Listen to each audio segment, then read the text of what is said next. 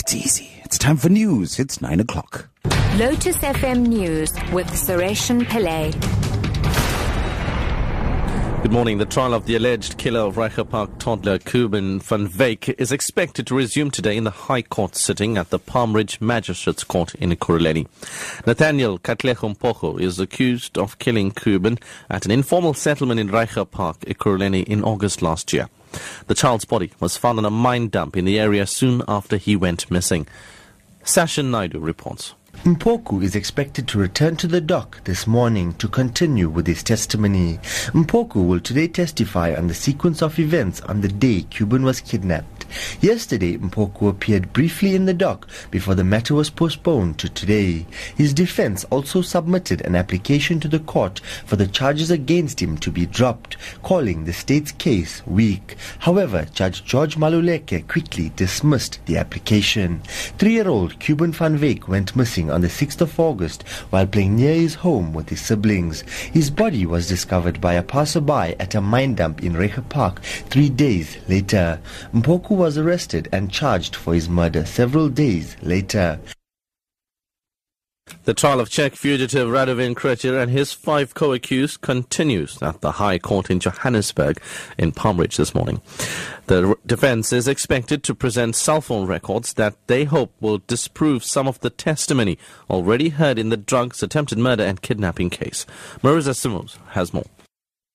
Krejcir and five others are on trial on charges of dealing in drugs, attempted murder, and kidnapping. They've all pleaded not guilty to the charges. On Wednesday, Judge Colin Lamont granted an application to recall witness Peter Msimango and to get his cell phone records for the period of the 23rd to the 29th of June 2013 and for the 18th of November 2013. He instructed in his order that the records be delivered to counsel and to his registrar. His registrar would sift through the records to establish which are in fact Msimango's.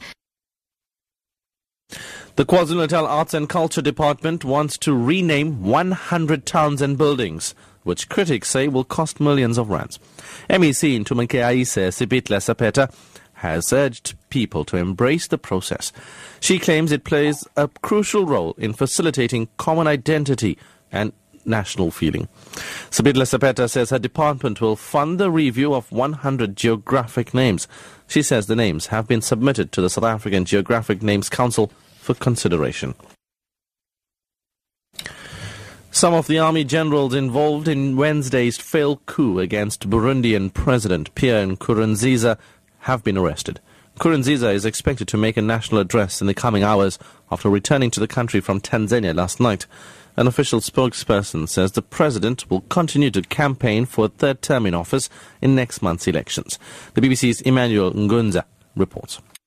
The president has said that he does not bear any grudges, uh, that he is in a good mood, and that he is ready to forgive any of the soldiers who mutinied if they do surrender themselves. Some of the leaders of the attempted coup have been rounded up and have been already arrested. A statement from the president's office had said that all those who had participated in this attempted coup will be pursued and they will face justice. And so we expect in the next few days there will be more arrests being made in the country.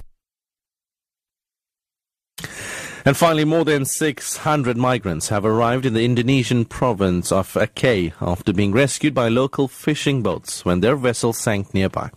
Reports say another boat was turned back from Indonesian waters by the Navy.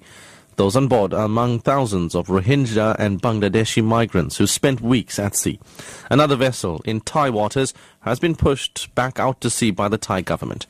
The BBC's Jonathan Head reports.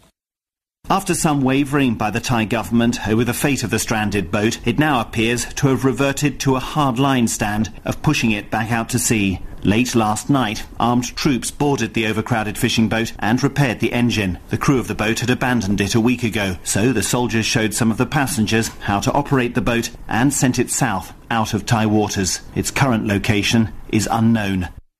Top story at 9 o'clock. The trial of the alleged killer of Reiger Park toddler Keuben van Wyk is expected to resume today in the High Court sitting at the Palm Ridge Magistrates Court in Ekurhuleni. I'm Suresh Pillay. I'll have your next update in an hour.